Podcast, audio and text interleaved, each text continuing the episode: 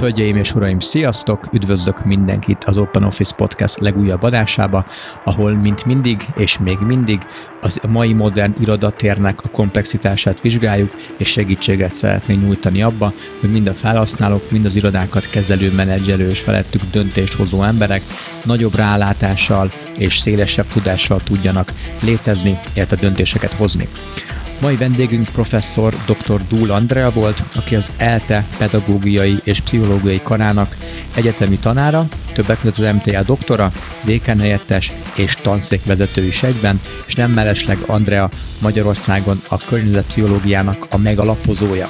Andrával egy nagyon érdekes, nagyon átfogó, és még számomra is nagyon tanulságos beszélgetésen vagyunk túl, és többek között olyan témákat érintettünk, mint miért kell egyben kezelni a fizikai és a pszichés környezetet, milyen látens gondok rejtőzhetnek az általános irodai panaszok mögött, mint például túl hideg van, túl meleg van, miért van itt, miért van zárva az ablak, miért is egy evolúciós alapvető emberigény a saját íróasztalhoz való ragaszkodás, miért fontos a monitoring és a felmérés a változások kezelésében, illetve bevezetésében, hogyan lehetséges kompenzálni dolgozókat az iroda számukra megterhelő jellemzői miatt, miért is lehet utca csak az elégedettséget mérni, túl otthonosak-e vajon a mai modern irodák, ezeken túl még rettentően sok témát érintettünk, Ajánlom ezt a beszélgetést mindenkinek, aki humán erőforrás területen dolgozik, akár döntéshozó, akár nem, tehát mindenki másnak, és aki egy picit jobban szeretné érteni, hogy az az épített környezet, az iroda és a munkahely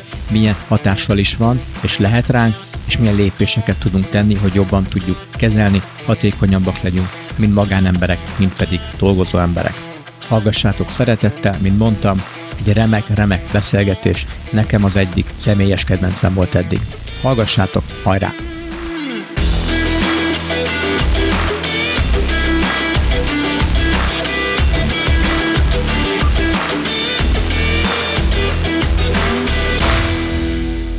Sziasztok, üdvözlök mindenkit az Open Office Podcast következő adásába, ahol a mai vendégem Dul Andrea, környezet pszichológus, és arról fog ma beszélgetni, hogy az irodai tér, ami minket körülvesz a munkánk során, pontosan milyen pszichés hatással is van ránk, mi az, amikor magunkat rosszul, vagy akár jól érezzük benne. Andrea, üdvözöllek itt nálunk a, a podcastbe, köszönjük szépen, hogy eljöttél. Megtennéd, hogy bemutatkozol röviden, ki vagy te, honnan jöttél, és mit kell rólad tudni? Én is üdvözlök mindenkit sok szeretettel, elnézést a hangomért kicsit meg vagyok fázva.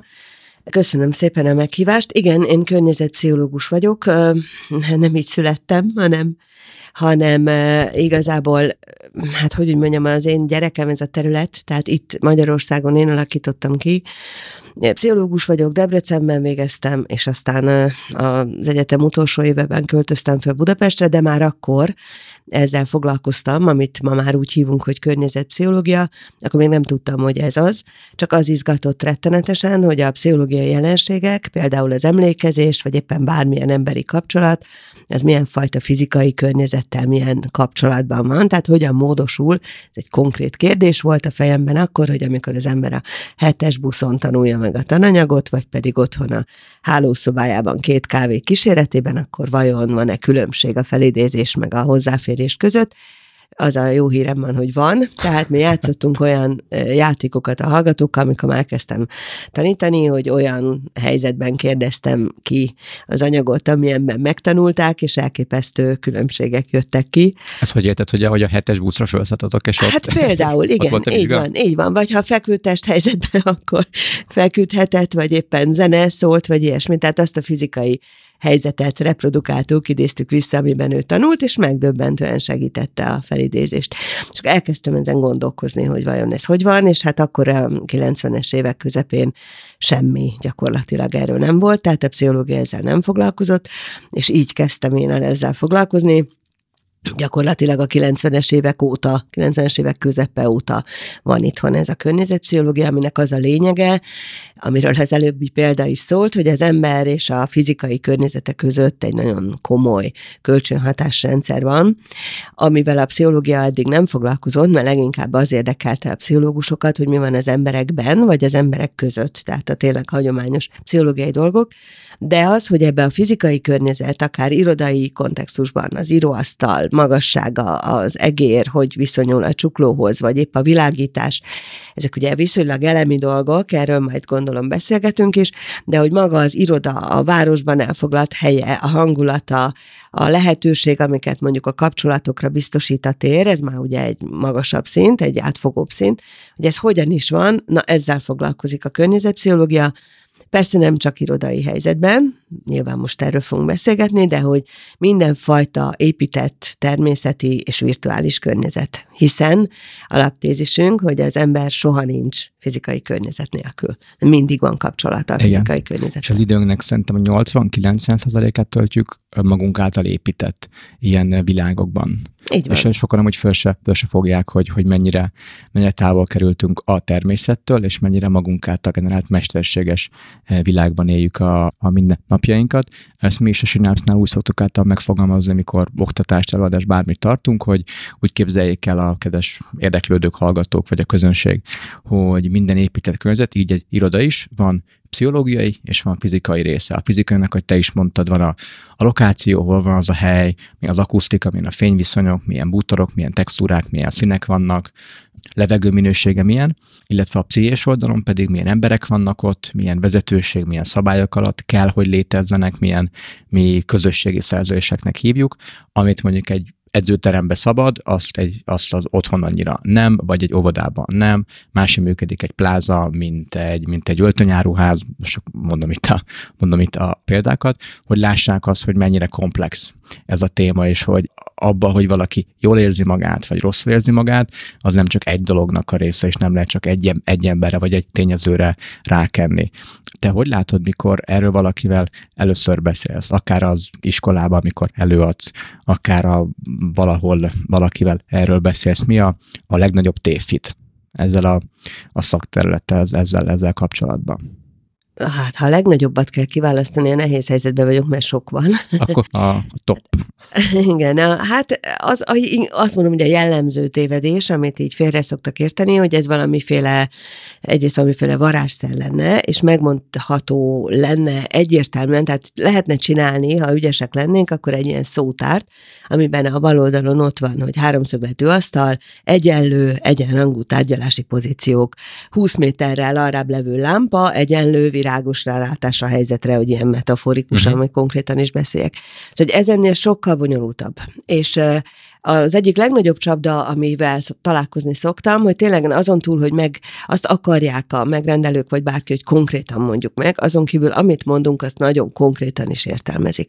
És a másik, elnézést, de picit visszacsatolok arra, amit, amit te mondtál, Nyugodtan. hogy tulajdonképpen a másik gond az az, hogy a, úgymond a fizikai, vagy a biológiai és a pszichológiai tényezőket elválasztják. Tehát, hogy azt mondjuk, hogy az egyik oldalon vannak a szabályrendszerek, a kommunikáció és egyebek, és a másik oldalon meg van a fény, meg az alapterület, meg a hasonlók. A környezetpszichológia pont ettől újít, hogy ezt a kettőt, ezt a két oldalt, ezt mindig egymásra definiálja, tehát mi nem fizikai környezetről vagy pszichológiai környezetről uh-huh. beszélünk, hanem szociofizikai környezetről, tehát mindig együtt van a társas, a pszichológiai folyamat a fizikaival. Tehát mi sose beszélünk a megvilágításról önmagában, hanem a megvilágítás és a társas kapcsolatok együtt. A belmagasság, a megvilágítás és a munkahatékonysága együtt, és még sokat mondhatnék. Ezeket tudsz egy, egy, egy konkrét példát mondani? Tehát például... A világításra például. Hát igen, tehát a, ugye, hogyha nézzük a többi pszichológiai uh-huh. gondolatot, mondjuk egy munkalélektant vagy egy ergonómiát, akkor ők is foglalkoznak a világítással, de a munkalélektanász azt mondjuk azt mondja meg, hogy ekkora magasságban lokális világítás, ennyi lux, ennyi kandela, ilyen meleg, meleg színárnyalat, vagy mit tudom én, milyen színű színárnyalatú legyen a világítás. Az ergonómus már kapcsolatba hozza ezt mondjuk a teljesítménnyel, tehát azt mondja, hogy ha megfelelő intenzitású a világítás, akkor a teljesítmény jobb lesz lesz. Ha csökkentjük, akkor ez és ez történik. A környezetpszichológiában meg részben ez mind együtt benne van, részben pedig ez az egész, hogy mondjam, le van öntve egy ilyen jól lét most a well-being értelemben komponenssel, tehát nem önmagában a hatékonyságot és vagy a szemben a vibrálást és a fejfájást és egyebeket nézzük, hanem azt nézzük meg, hogy annál a cégnél annál a vállalatirányítási poliszinál ezek az emberek, e, ilyen korú, ilyen tapasztaltságú munkavállalók ezekkel a célokkal hogyan fognak tudni dolgozni, és biztos, hogy benne van a világítás is az egészben, de nem fogunk csak a világításra összpontosítani, hanem mondjuk a világítás és az alapterület, vagy az asztalok elrendezésének a mintázatában, akkor mindez hogyan befolyásolja mondjuk a, nem tudom, a munkahatékonyságot, vagy a kommunikációs hatékonyságot. Szóval egy ilyen nagyon nagy csomag. Mi környezetben gondolkodunk, és sose egy vagy két ingerbe. Említetted azt, hogy, hogy célok, hogy milyen céljai vannak a, mondjuk egy adott cégnek, hogyha irodákról beszélünk, annak az adott szervezetnek. Engem az érdekelne, hogy, hogy mennyire tudják neked, vagy neked mi a tapasztalatod, hogyan tudják megfogalmazni a cégek, hogy a mi célunk itt az, hogy. És azt mondják, hogy dolgozzunk napi három órával többet, növeljük a bevételt 23 millió százalékkal, vagy ennél jobban be tudják szűkíteni és pontosan megmondani. Nekünk az a célunk itt, hogy átláthatóbban dolgozzunk, az emberek közelebb érezzék magukat egymáshoz, javuljon a csapatkommunikáció A csapat és B csapat között. Mi, mi a tapasztalatod ezzel kapcsolatban? Nagyon különböző ez a megfogalmazás, vagy hogy mit tudnak megfogalmazni, de van egy általános jellemző ezért. Tehát van, aki egészen, hogy mondjam, pszichológiailag is meg tudja ezt fogalmazni. Uh-huh. A pszichológiai lag az most ebben az esetben azt jelenti, hogy a környezetpszichológiában az egyik legszebb dolog, és a legnagyobb kihívás, és az egyik leghasznosabb ügy is, hogy olyan, mi úgy szoktunk fogalmazni, hogy látens, tehát nem tudatosuló, ilyen lappangó tendenciáknak a feltárása, amik akadályozzák mondjuk egy cégnek a működését, vagy éppen ha ezekre fény derül, a fény derül, Igen. akkor, akkor ezek meg tudják dobni valamilyen irányba, esetleg nem is tudatos irányba, már mint hogy a cég részéről nem tudatos irányba a vállalatnak a működését. Tehát sok minden lehetséges. Lehetséges, hogy egészen mélyen megfogalmazzák. Mondjuk tényleg a dolgozók közötti kapcsolat, vagy a generációs ellentéteknek, vagy a problémáknak a feloldása. De ahogy végezzük a vizsgálatot, kiderül, hogy mindig van mélyebben, és akkor annak a, annak a feltárása az, ami igazából visszacsatolható a vállalati rendszerbe, mondjuk, hogy mondjak egy konkrétabb példát is, bizonyos típusú irodai ö, munkamódok bevezetésekor, mondjuk a, mit tudom én, a megosztott munkaállomásos vagy, vagy shared rendszerben, ott, ö, ahol bevezetik, ott általában nem szokott probléma lenni mondjuk a munkavállalói teritoriális viselkedés. Tehát, hogy egy csomó olyan világos, jól látható előny mutatkozik, hogy az ember dolgozhat többnyire akkor otthonról, hogy kevesebb hely szükséges, hogy rugalmasan lehet helyet választani. Tehát, hogy nagyon-nagyon sok pszichológiai és tényleges anyagi és egyéb előnye van ennek a rendszernek. Ezekben a szituációkban jellemzően föl szoktuk tudni azt tárni, hogy valójában húzódik e mögött, az előnyrendszer mögött egy majdnem evolúciósnak, vagy nagyon-nagyon ősének tekinthető hmm. munkavállalói igény, ami a saját asztalra való igény. Ezt most így nagyon szépen ki lehet jelenteni, mert mindig megtaláljuk. Tehát, hogy egy csomó olyan konfliktus, olyan probléma, olyan elkerülő viselkedés, akár betegségre hivatkozás, akár távolmaradás a helyzettől, akár olyan szituációk, hogy be lehet foglalni azt a tárgyalót, vagy azt a, az asztalt valamilyen távmódon is, viszont a régi munkavállaló nem adja át valami miatt a helyet, mert ő ott szokott ülni. Tehát rengeteg... befoglalja fél évre, vagy egy Vagy évre. befoglalja fél évre, így van, így van. Tehát, hogy egy csomó olyan dolog van, ami, ami nem feltétlenül, ott van, ott van a jelenség, de nem feltétlenül szúrja ki senkinek a szemét, hogy ez az a jelenségkör, amivel valójában foglalkozni kell, és nem mondjuk a foglalási rendszert tökéletesíteni, vagy a még két asztalt betenni, vagy még két nap home office adni, hanem hogy igazából ezzel kell foglalkozni, hogy milyen más helyeken hogyan tudod kompenzálni mondjuk a munkavállalónak ezt az úgymond teritoriális veszteségét. Ez a dashering az egy nagyon jó téma, és köszönöm szépen, hogy belementél. Én később hoztam volna be, de akkor ugorjunk bele most. Ez egy eléggé akut és eléggé aktuális téma. Ilyen, ahogy mi az ügyfeleinkkel látjuk, szitokszóként kezelik néhányan. Van, aki már használja, és részben érti, és van, aki meg abszolút már ö, benne profi, évek óta használja, belement a zsákutcákba, kipróbálta mindenféle IT rendszert, emberekkel beszélt, volt hogy és nagyon már, már működik nála, és egy ö, rendszer szinten beépült a cégbe, és mindenki érti. De, de átlagban inkább ez a, ez a ú, hát abban inkább nem menjünk bele, ez még nagyon messze van tőlünk, mi nem vagyunk a Google Amerikában, meg mi csak a XYZ cég vagyunk Magyarországon, Lengyelországban, Románia, vagy, vagy akár még nyugati országban országokban is, és úgy tekintenek erre, az e- evolúciót említetted, mint hogyha ők még ebben még hátrább lennének, és még nem érettek erre meg. És általában azt az indokot hozzák föl, hogy mert a dolgozók még nem készek erre. És mikor megkezdem, hogy értem, ezt mire alapoznátok? Megkérdeztétek, felmértétek, volt-e egy próba, mi lett az eredménye, valakivel beszéltetek, volt egy tanácsadót, hogy nem, nem, valakit megkezdtünk a folyosón, te az a desk sharing erre hallottál már? Ö, igen, szerintem rossz. Oké, okay, értjük, jó, akkor nem lesz és hogy uh, mi is, mi is azt tanácsoljuk ilyenkor, hogy ez nem egy ördögtől való, való ötlet, mint az Open Space egy ördögtől való ötlet, ha megfelelően használják, és kellő kompenzáció van egyéb terek és egyéb megoldás a tükrében, és mindenki elmondhatja a véleményét, hogy melyik osztálynak felel meg, melyik osztálynak nem felel meg, esetleg a hét nem minden napján, és, és más-más ilyen, ilyen megoldások. Viszont említetted azt is, hogy kompenzálni kell, te is azt használtad, kompenzálni kell azokat, akiknek ez nem felel meg, vagy gondolja, hogy ezt az evolúciós igényét, hogy neki kell a saját asztala, azt valahogy kompenzálják. Milyen jó megoldásokat láttál, vagy próbáltál, vagy hallottál már erre a, erre a problémára? Mondtál itt közben egy nagyon fontos dolgot, hogy megkérdezték-e, vizsgálták-e ezt az egész ügyet, vagy hogy csak egy benyomás, vagy akár vélekedések előzetes beállítódás alapján jön egy döntés. De az egyik, amit itt konkrétan jó gyakorlatnak ajánlanék, nem csak, hogy előre fölmérni ezeket a, ezeket a helyzeteket, tehát akár a, a shared desknél, akár valamiféle más ültetési rendnél, akár nem tudom, OpenOffice módosítása bármire, még akár egy paraván odaállítása is óriási történeteket tud elindítani pszichológiailag, vagy helycserék, vagy új csoportok új tárgyalóban, szóval ezek bonyolult ügyek. Nem csak, hogy az elején kellene ezt valamilyen módon felmérni a dolgozókkal, hogy mi a vélekedésük, hanem kellene ebben hát egyfajta monitoring vagy tanácsadás, vagy mindenképpen a folyamatoknak a kísérése az nagyon fontos. Tehát ha bevezetünk egy változást, akkor ott egyfajta előkezelés mindenképp érdemes. Tehát beavatni a dolgozókat sok mindenbe, elmondani, ezeket kipróbálni esetleg, ha belefér.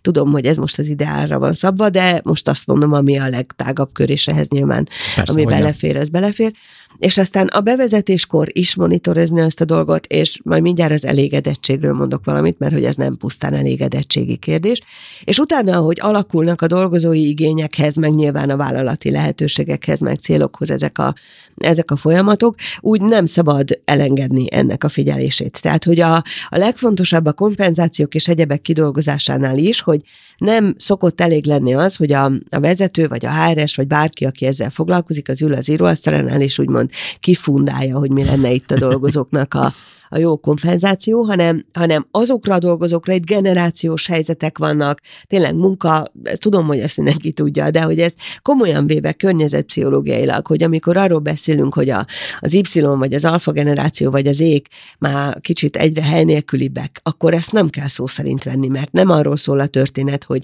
ők már bárhol tudnak bármit csinálni, hanem mások azok a helyigények. Tehát a helyigények a legzébbekből se szüntek meg, hanem hogy egészen sokkal rugalmasabb például a terhasználat, térhasználat, vagy a virtualitást be lehet kapcsolni, vagy a mediatizált közeget, de nem feltétlenül hasraütve, hanem nagyon gondosan ezeknek a kontextusoknak a, a kidolgozásával. A másik, ami nagyon fontos, és említettem itt, ez az elégedettség kérdése. Igen. Ugye nagyon nagyon gyakran elégedettséget mérnek. Tehát a dolgozói elégedettséget. Mennyire tetszik, igen, vagy nem, ettől tízig kell értékel, stb. Így igen. van. És ez egy nagyon nagy ö, csapda tulajdonképpen. Egyrészt, tehát régről tudjuk még a munkalélektani vizsgálatokban, hogy a, az elégedettség az egy eléggé hát hogy is mondjam, laza kategória.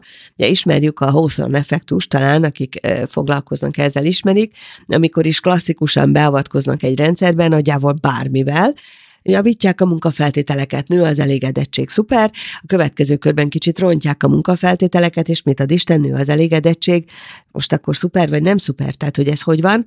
Tudjuk azt, hogy önmagában a változtatás az egy elégedettségfokozó, mert hogy arra gondol a munkáltató, hogy hát akarnak nekem sokkal jobbat, próbálkoztak, hm, most nem sikerült annyira, de látszik az akarat, a jó Igen, szándék. értékelik a szándékot. Így van, na most akkor ez nem egy célzott beavatkozás, ez az egyik. A másik, hogy környezetpszichológiailag eléggé tudjuk, hogy az elég elégedettség egy aszimmetrikus fogalom. Tehát nagyon könnyű elégedetlenséget előidézni, viszonylag kis változással, viszont az elégedettséget mérhető módon meg nagyon nehéz. Tehát egy aszimmetrikus ügy.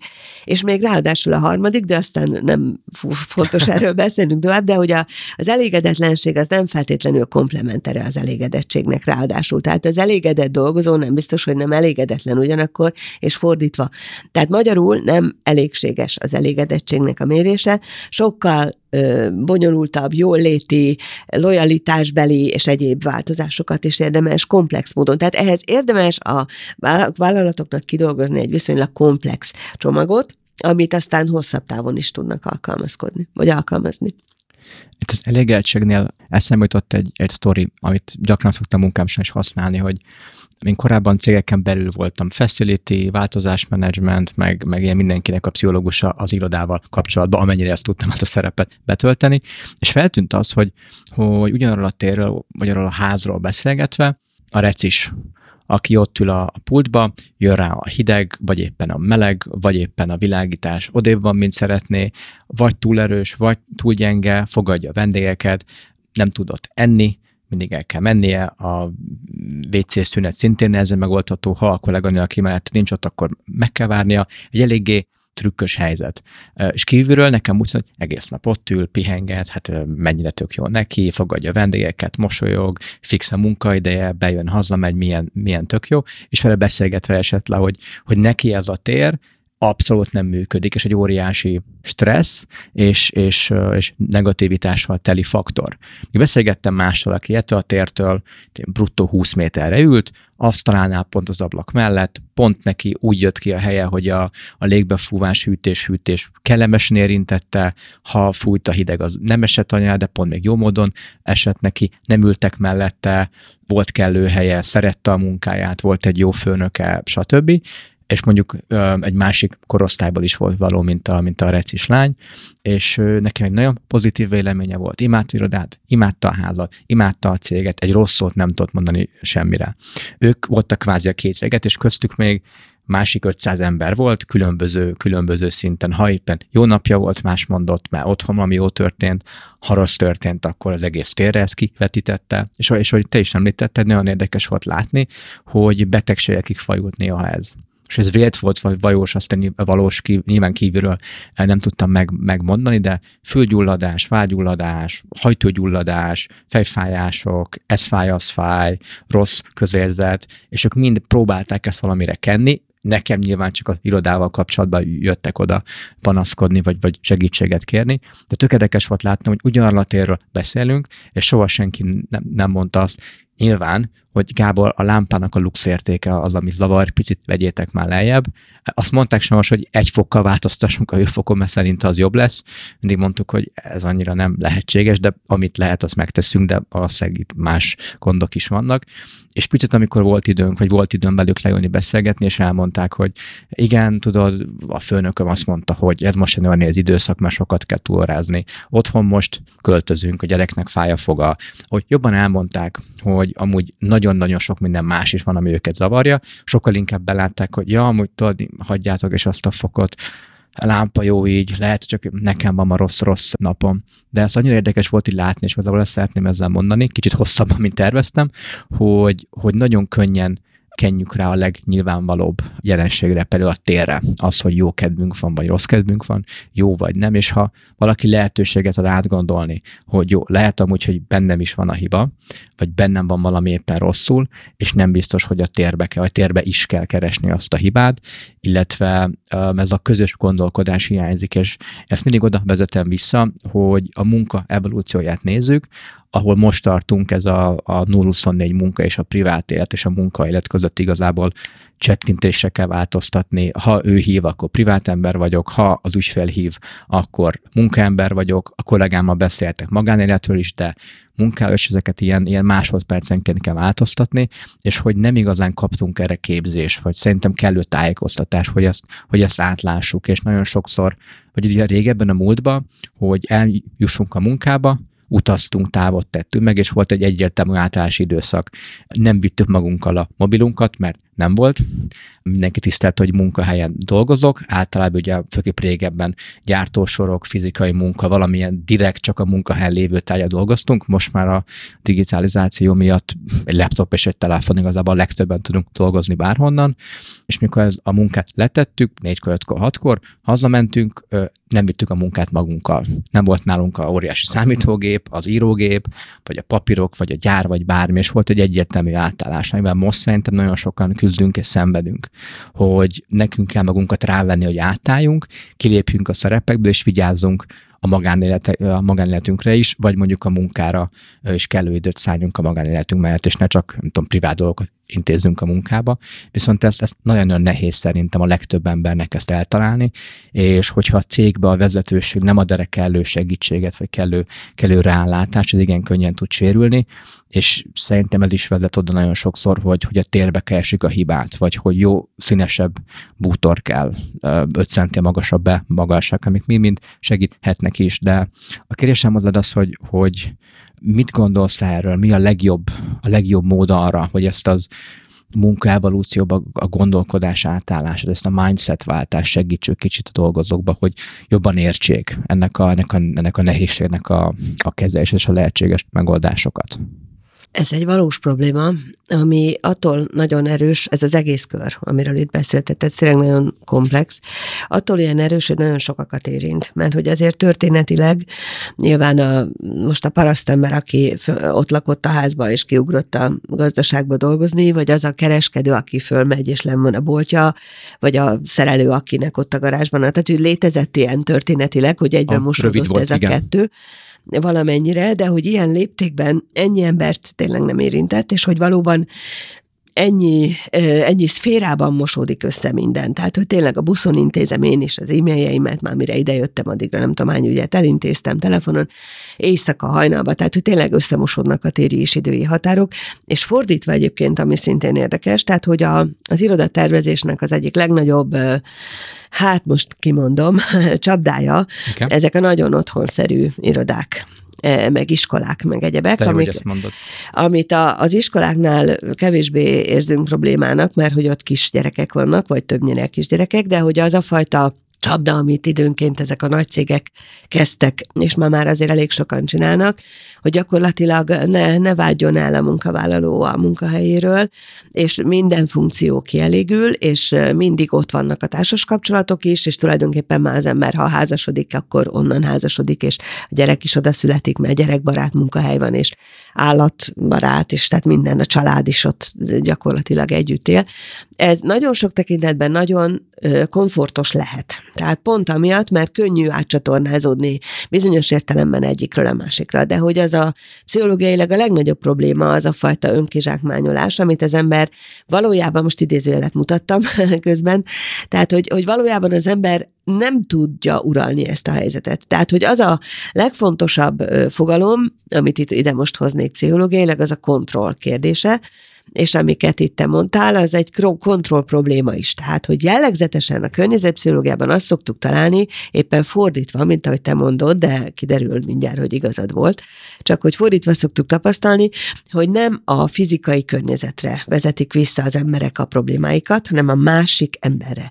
Tehát, hogy valójában arról van szó, hogy alacsony az asztal, és rossz a világítás, és meleg van, vagy hideg, ez a tényleges probléma, és ő ehhez képest azt mondja, hogy hülye a Józsi, meg egyáltalán mindenki kötözködik.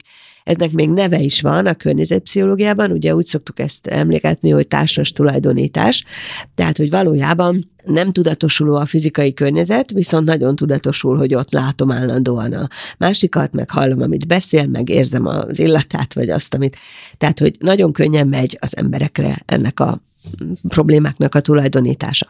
Ha fordítva van, és előtt türemkednek a fizikai környezeti dolgok, azok nagyon intenzíven szokták jelezni az embereknek a kontroll deficit érzését, hogy ilyen szépen fogalmazzak, tehát, hogy azt érzi, hogy ő itt ezen a nagyon elemi szinten sem tud kontroll gyakorolni a környezetén, tehát szeretne egy fokkal melegebbet vagy hidegebbet, mert az is azt mutatja, hogy ő nem tud ezen változtatni, tehát kéri Ez kicsit olyan, mint amikor a, az óvodában ki, úgy tudja elérni a kisgyerek a piros traktort, hogy Joli néni, tessék már levenni a polcról, mert olyan magasan van. Egészen más az a helyzet, hogyha le tudja venni a polcról önmaga. Tehát a munkavállaló nem tud egy csomó dologban kontroll gyakorolni a fizikai környezetére, mellékkondi van, meg nem tudom én, és ez fordul át abba, hogy ez a kontrolldeficit érzés, ez tulajdonképpen egy ilyen panaszkodásban. És keresi a kontrollt, hogy akkor és neki hol lehet kontrollja. Hát muszáj, muszáj, hát őtől tulajdonképpen ugye a szerepében ő neki dolgoznia kell hatékonyan, nem beszélve arról, hogy ezek elemi szükségletek, tehát hogy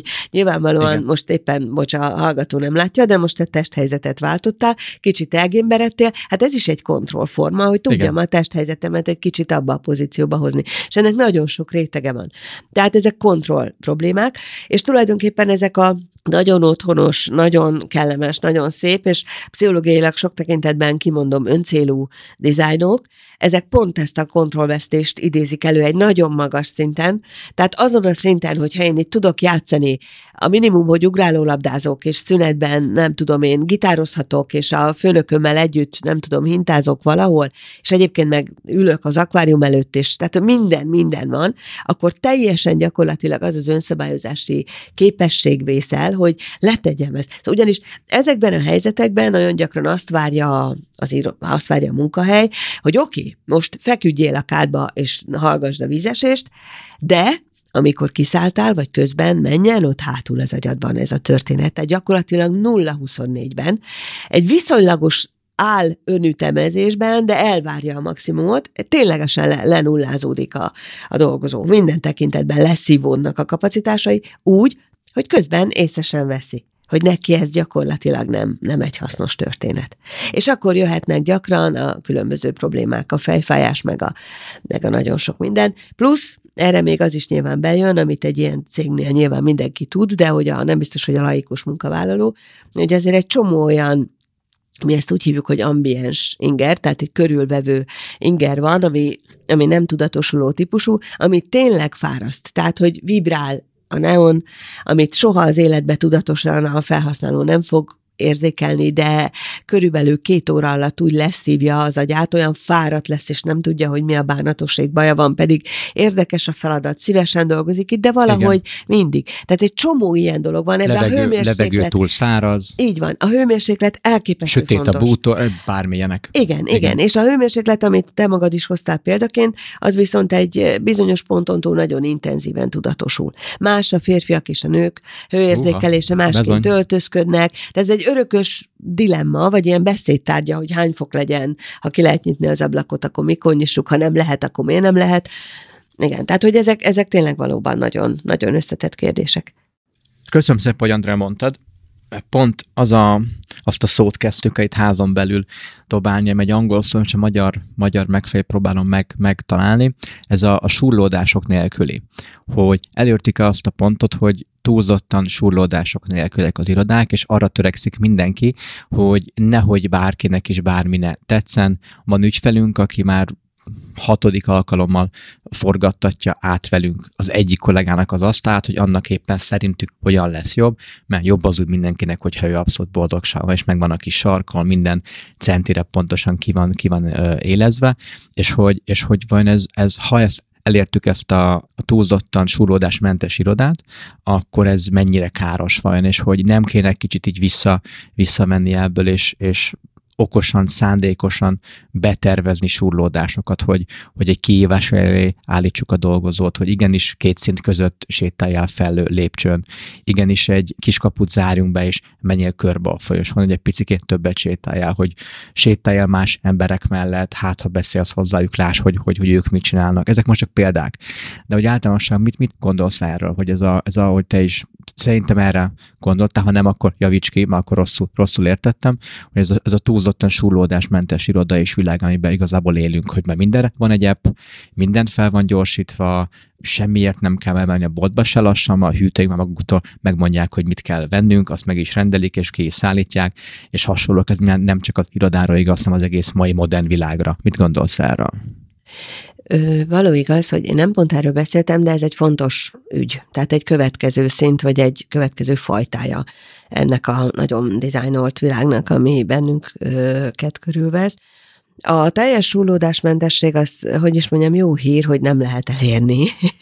Tehát lehetséges erre gyúrni, de hogy pont akár ezek a, ez a sokszori változtatás, ez pont azt jelenti, hogy nagyon más szinten jelentkeznek ezek a súrlódások. Tehát, hogy lehetséges, hogy, hogy nem ilyen szinten konfliktus van, vagy nézeteltérés, vagy éppen mondjuk konstruktív előrevívő mm, akadályozottság, hanem valami azért nem oké. Tehát lehetséges, hogy nem derül ki, de hogy itt állandó kísérletezgetés van, ez például azt jelenti, hogy itt valami azért nincs rendben. Nem biztos, hogy triviális szinten megint, tehát lehetséges, hogy nem azzal van a gond, hogy a, a munkavállaló nem lát jól, vagy nem, hanem egészen más. Tehát valami miatt ez a munkavállaló kivételezett helyzetben van, valami miatt, tehát egy más szinten a szervezeti működésnek lehet például egy surlódás, vagy döccenő, vagy a fogaskerekek összeakadtak. Tehát, hogy ilyen nincs, ez egy, ez egy ideál verzió. Ezzel együtt az a probléma, amit így fölvázoltál, akkor ez egész életünkre vonatkozóan, ez a smart világ, vagy a, a nagyon-nagyon okos világ, ami bennünket kezd körülvenni. Ebben én még, vagy a környezetpszichológia azt kell mondjam, hogy viszonylag kevéssé okos, mert ez egy nagyon új dolog, és ez nem mentség, hanem azt kell, hogy mondjam, hogy, hogy az a tervezői kör, akik ezekkel foglalkoznak, az okos otthonoktól kezdve az okos városig és az okos közlekedés és az összes többi, nagyon meglepő módon nem nyitottak a pszichológiai problémákra. Pedig, pedig igen, az arcodról felvett kifejezés teljesen jogos, én is azt gondolom, hogy ez elképesztő pszichológiai kérdéseket vet föl. Ez egyelőre egy technológiai szinten mozgó, elsősorban technológiai szinten mozgó fejlesztés és gondolkodás. Ki mit verseny kvázi. Így van, így van, így van, még két szenzor, még két nem tudom micsoda, és egyáltalán nem gondolkoznak mondjuk az okos autógyártók azon, hogy miközben az ember üldögél majd a, nem mondok márkát, milyen autójában, teljesen mindegy, akkor mit fog csinálni? Tehát konkrétan hogyan fog működni a, az agya? Mit, mire fog gondolni? Fog-e akarni tájékozódni? Hogy lesznek a mentális térképeink? Vagy aközben is intézkedünk valamit, vagy ne talán elkezdünk beszélgetni, hogyha mondjuk egy ilyen carsharing van, vagy valami hasonló. Tehát, hogy ott mi fog valójában történni? Hogyan fognak megváltozni a téri tájékozódási folyamataink? Hogyan fognak megváltozni a kontroll folyamataink, a hatékonyságot megélő? Tehát tényleg otthon ülök, figyelmeztet a hűtőm, hogy figyelj, figyelj már, hát tejföl nincs, és akkor nem is figyelmeztet, csak berendeli. Akkor és ez ugye a realitás már, tehát nem a jövő, nem az utópiákról beszélünk, hanem ez a jelen. Itt hogy van itt, velünk. Igen, így van. Tehát, hogy mindez a pszichológiai folyamatainkra hogyan fog hatni, aminek az alapját jelenti az, hogy a valós testünk valós fizikai térben van. Tehát ez akkor is így lesz, hogyha okos autóban ülünk, okos városban, okos otthonban, akkor is van egy fizikai testünk, ami egy fizikai térhasználatot és szociofizikai térhasználatot fog csinálni. És hogy ez mit, hogyan fog megváltoztatni, erről nem sokat tudunk, ezen magunk gondolkozunk, nem sok kérdés irányul felénk. Ez tök érdekes, mert hogy pont amiközben ezt mondtad, azon, azon gondolkoztam, hogy ez, a, ez az okos világ, amiben, amiben élünk. Korábban volt az YZ generációkról, és hogy, hogy mennyire máshogy kezelik őt a világot, mennyire sokkal virtuálisabban működnek. Akár, ez most csak egy ilyen, mint abszolút nem szakértő, ennek mondom, kevesebbet mozognak a felmérések szerint. A, a testhelyzetük, a gerincük az okos telefonokhoz, meg a táblagépekhez, meg a számítógéphez alakul át, és a, és a test, testmozgás pedig egy modern ember számára a hobbi kategória, amely egy luxus, ha meg tudod engedni, akkor megengeded, de nem vagy semmilyen szinten rákényszerítve, vagy elsétály A-ból B-be, mert ha nincs autód, akkor busz, ha nincs busz, akkor roller, ha nincs roller, akkor gördeszka, ha nincs kocsid, akkor car sharing, és a többi, és a többi. És ez a, szintén ez a, ez a túl kényelmes kérdőjel, túl smart világba, mennyire mennyire figyelünk egymás, és mennyire, mennyire reflektálunk saját magunkra arra, akár kontroll, akár monitoring, akár bármi által, nem is mi, akkor valaki más, hogy, hogy ez mennyire káros, és, és mennyire veszük észre azt a különbözőséget, hogy már emberek vagyunk, ember az, az alfa generációs, ember az X generációs, meg a, meg a baby boomer, ember, aki Amerikában él, ember, aki Jugoszláv, ott már nem, mondjuk aki Szerbiában él, és, és hogy mégis, hogy külön fajok lennénk igazából, és nagyon sokszor úgy is kezdünk, és úgy is kommunikálunk egymással, nagyon, nagyon szélsőséges helyzetbe helyezzük, hogy ők olyanok, de mi ilyenek vagyunk. Én nem vagyok olyan, mint az a csoport, de ők meg nem olyan, mint amaz a csoport, és hogy nagyon sokszor így a kommunikációban, akár politika, akár az a gender, meg akár bármi most itt el lehetne menni, nem szeretnék, majd teljesen más beszélgetni, de hogy pszichésen ennek a hatása az irodákba, és a munkahelyen is, én, mi, legalábbis én személyesen azt látom, hogy nagyon-nagyon sokszor kijön, ha nem is direktbe, indirekt, vagy, vagy, vagy látás módon egy, akár csak egy meetingen, mikor megkérünk egy vezetőt, hogy írja le, hogy mik a gondjaitok, mivel küzdötök az, az, az irodába, és nagyon sokszor azt mondják, hogy igazából minden oké, okay, tudjuk, hogy régi az iroda, tudjuk, hogy régiek a búta, tudjuk, hogy el kell költeni, tudjuk, hogy már a modern irodákban nincs ennyi pillér, magasabb a belmagasság, jobb a világítás, jobb a lokáció, jobb a parkolási lehetőség, STB, STB, de az emberek alapvetően boldogok, hát vannak, hát igen, van az a három ember ott, nekik soha semmi nem jó, de hát őket így kell elfogadni. Mi elfogadtuk, hogy ide a fiatalok nem akarnak jönni dolgozni, mi elfogadtuk ezt, meg azt, meg azt, és egy nagyon érdekes ilyen pszichés képet alkotnak magukról, amit, amit nekünk is nehéz sokszor értelmezni.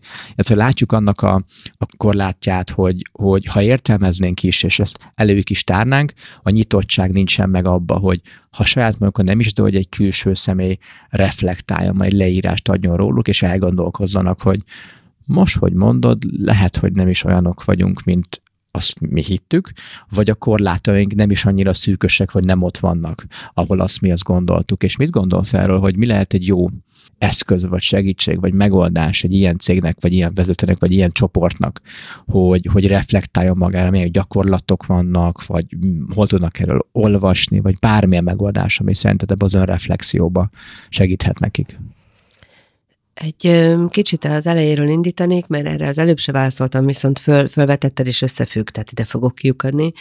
Hogy például a mozgáshiány vagy egyebek, tehát hogy a, hogy is mondjam, nagyon dübörög most, ez tényleg vadonatúj, az irodatervezésben napokban olvastam néhány ilyen tanulmányt, ahol pont ezt a sokféleséget, pont a, a változatosságnak, a különbözőségnek az előnyeit kezdik picit el, nem, nem is csak, hogy elfogadni, hanem kihasználni ennek, a, ennek az előnyeit.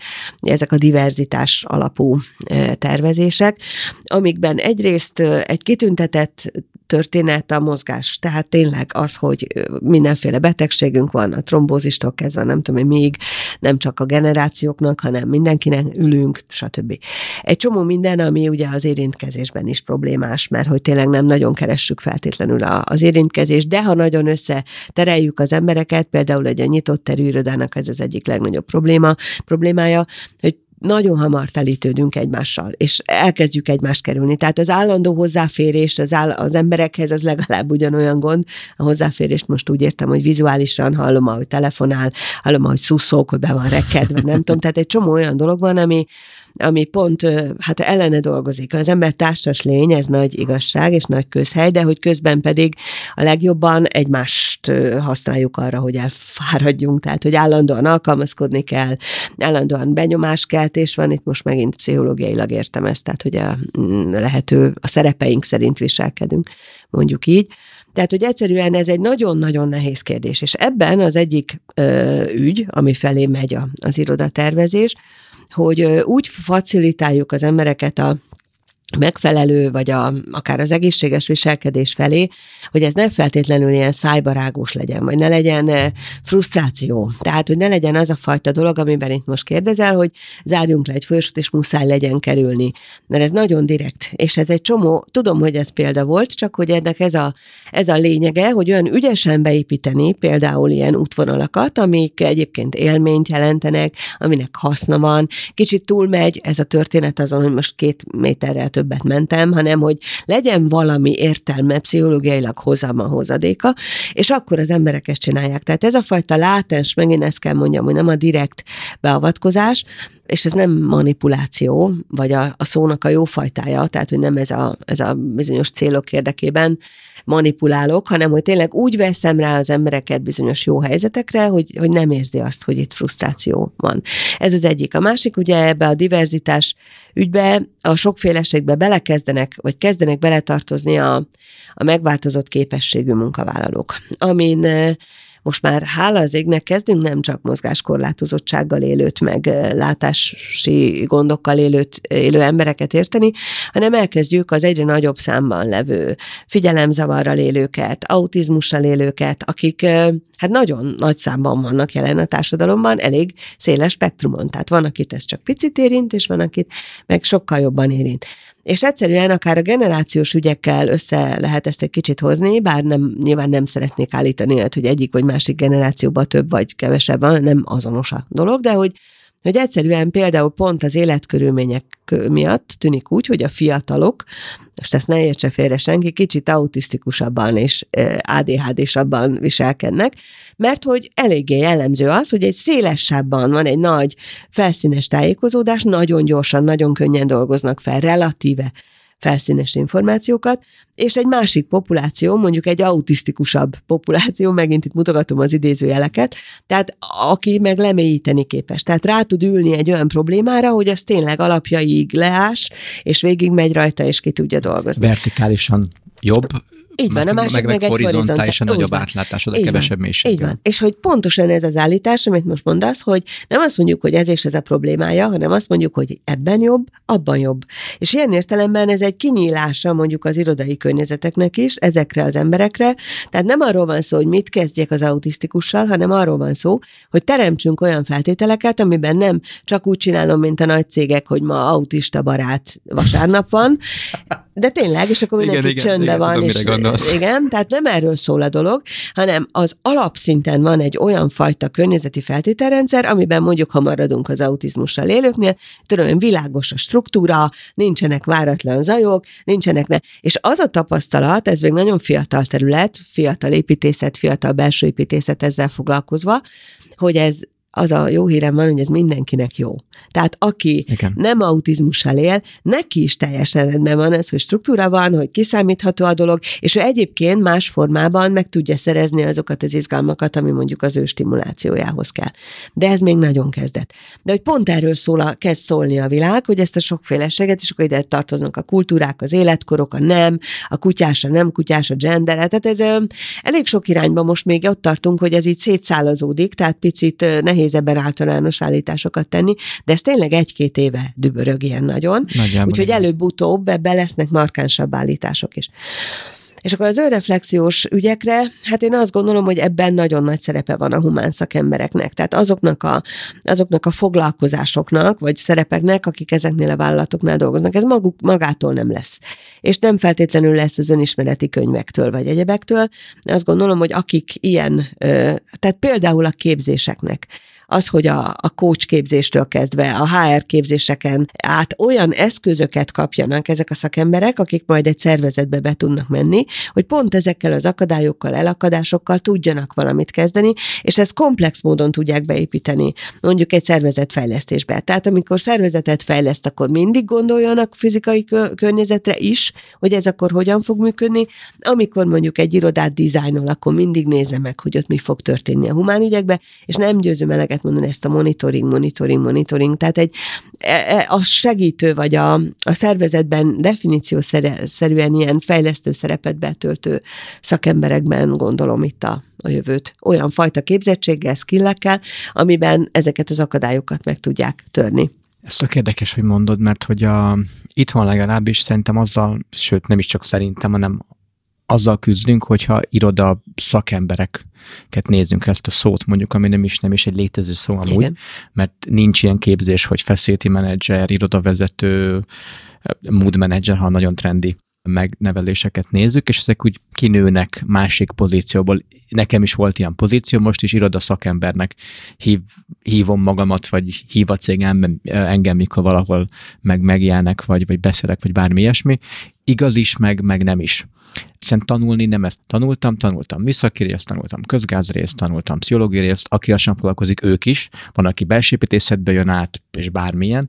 Alapvetően nincsen általános képzés erről, és azért is örülök, hogy eljöttél hozzánk ma, mert szerintem ez rettentő olyan fontos, hiszen ahogy te is mondtad, hogy mindenkit érint, mindenki valamilyen szinten, sőt a modern ember, ember itthon aztán főleg épített világba éli az életet, ami egy mesterséges világ, és, és nagyon sokszor nem, nem érezzük át ennek a jelentőségét, a jellemzőit, hogyan különbözünk ebbe az épített világba divers módon mi, mi ö, emberek, és hogy ha nézzük egy HR szakembert, egy ügyvezetőt, bármilyen, bármilyen akár HR, akár gazdasági pozícióba betöltő szerepet vállaló embert, fogalmuk nincs, és semmilyen oktatás, vagy alapvető tájékoztatás nem kapnak, hogy jó, épített környezet, iroda, hogyan hat az az az emberek, te, mint vezető, aki vagy pénz, vagy emberek fölött van óriási rálátás, rálátásod és döntési jogod, foglalkoz azzal, hogy milyen a belmagasság, foglalkoz az akusztikával. Hát értsed azt az alapvető három-négy pontot, hogy mivel lehet a leginkább befolyásolni akusztikát, világítást, levegőminőséget. Nem kell belemenni abba, hogy értse, hogy a rendszerek között mi a különbség, alapszíneket értsen. És er, ezek, ezekről mindenki nevet, hogy ezt, ezt, ezt, ezt hagyjuk már, tehát ez nem kell, csak a szigor számít, csak a jó fejség számít, majd kap egy babzsákot, majd ha bemegyünk a jó házba, ami jó drága, akkor minden szép és jó lesz ha elköltözünk Budáról Pestre, majd megoldódik, vagy vice versa, akkor megoldódik, vagy a kedvencem, hogy azért, mert ő azt mondta, majd akkor megoldódik, hogy az egója főképp vezetőknek, és most bocsánat minden vezetőt, aki ezt hallgatja, eléggé el tudja őket vinni abba az irányba, hogy hát neki az a dolga, hogy ő mindent jobban tudja másoknál, és ha ő azt mondja, hogy úgy lesz, akkor az úgy lesz, mert annak úgy kell lennie, és ebben óriási veszély van, és, és mi mindig ez ellen, vagy mindig ezért szólunk fel, hogy, hogy bárhol beszélünk HR cégvezető bármilyen közönséghez, alapvető irodai vagy épített környezet igazságokat próbál nekik átadni, hogy értsék annak, hogy, hogy ez, ez komplex, és kérjenek segítséget. Ha nem tőlünk, akkor mástól, vagy bárkitől uh, olvassanak után, és ne hagyják, hogy az általános média, ahol ú, az Open Office megöl, úristen, a akusztikai panelek, kamuk, bármilyen más, ami erről szól, meg a, a iroda asztal megosztása szintén, úristen, az minden megold, vagy ha veszel szenzort, akkor aranyéletvár és ingyen sör, és, és a céged nyeressége dupla elnő, hasonlók, amik, amikkel most nagyon sokszor találkozunk, és ezeket gekként kezelik a, a diverzitás szintén, hogy hát föl kellett vennünk X embert, aki, aki nem fehérbőrű. Növelnünk kellett a nők számát az, az a vezetőségbe, az irodába, külföldieket kellett fölvennünk, mert hát most ez a trend, magunkat tartjuk a trendekhez, és nagyon sokan mindig azt kér tőlünk is, hogy Gábor, kedves Synapse, mondjátok már el, hogy mik a trendek, kérek egy listát, azt én ki akarom csekkolni, és ugye akkor nekem nyugtom lesz öt évig, és boldogság lesz. Mindig mondjuk, hogy Sajnos nem. A trendek azok fontos dolgok, érdemes őket figyelni, meg tudni, de nem túl sok jelentőséget. Nekik és mindenkinek saját magának kéne valami megoldást találni. És mi mindig az álláspontot próbáljuk képviselni. És pont a fiatalok helyzetét te is, te is említetted, ami évek óta egy óriási trend, és konferenciák, szakemberek, karrierek épülnek arra, hogy, hogy mit lehet kezdeni ezzel a idézőjel szerencsétlen, vagy mi a fenét kezdjek velük, alfa, Z, Y generációba, és igazából ez nem újdonság szerintem. Mindig is voltak fiatalok, akik mindig is mások voltak, ókori görög, ókori római fejezésekben is ott van, hogy na, mert a fiatalok, ha ők átvesz uralmat, itt a világ meg fog szűnni, és, és káosz lesz, és amit mi fölépítettünk idősek, az, az tovább fog, fog veszni, miközben ez csak evolúció, és minél inkább próbálnánk egymást megérteni, és segíteni az, hogy, hogy ne ellenséget lássunk benne, ne bélyegezzük egymást, hogy te ilyen vagy, ezért neked kell egy, egy cumi, azért kell egy babzsák, kell egy új lokáció kell egy másfél laptop, az, hogy bármi meg is fog, meg is fog oldódni, és inkább közeledni kéne, kéne egymáshoz. És említetted még ezt a figyelemzavar, autizmus, de elmondhatnám dolgokat. a diszlexiát, meg a nagyon sok mindent. Igen, igen, igen, ami nekem eszembe jutott, és, és én ezt személyesen meg nagyon sokat beszélem a barátaimmal, barátnőmmel, családdal, de még a kollégákkal is, az az extrovertált és az introvertált emberek között a különbség. Most, hogy emögött mi van, meg személyiségtípus, meg csillagja, nyilván ebben most ne is. Ne is. Csillagjegyekbe különösen. igen, most, most ne is, ne is nem menjünk annyira, annyira bele de hogy, hogy én például személy szerint inkább egy, egy magamba fordulóbb ember vagyok. Még ha sokan nem is gondolnák, de inkább az vagyok. És nekem nagyon sokat számít, hogy hogyan töltődök fel. És nekem az emberekkel töltött idő leszív. És nagyon meg kell terveznem, és át kell gondoljam, kivel mennyi időt tölt, utána hová megyek feltöltődni. És évekig nekem gondot jelentett az, hogy elmagyarázzam, hogy én azért ülök félre mindenkitől most 30 percre, egy arra, két órára, mert elég volt, meg, megteltem, és szeretnék kicsit feltölteni, vagy valamire muszáj koncentráltan figyeljem, nekem nem fér bele, hogy ahogy te is mondtad, hallgassam, hogy te szuszogsz, te, te majd szólsz valamit, te beszélgetsz, te hangosan gépelsz, te meg hozzám szólsz minden második. Persze, hogyha imádlak, imádok minden embert abba a közegbe, de egyszerűen muszáj egy kis pihenő nekem. Hogy utána visszatérek, és újult erővel, hogy elkerjem azt, hogy én magamat rosszul érzem, elfelé, és azt mondjam kettőkor, hogy nem tele van, én megyek haza, már nem, nem bírom elviselni. Miközben egy pici kis pihenő a többiektől, vagy a zajtól, vagy a hangtól, az, az, az ebbe segít sem. De szerintem aki pont ennek az ellenkezője, hogy ő sokat kell, mondjuk egy ügyvéd, aki sokat dolgozik egyedül, vagy egy, egy magánvállalkozó, a közösségi irodák itt bejöhetnek a képbe egy említés szinten, neki meg pont az ellenkezője, hogy neki emberek közé kell mennie, hogy feltöltődjön és legyen energiája.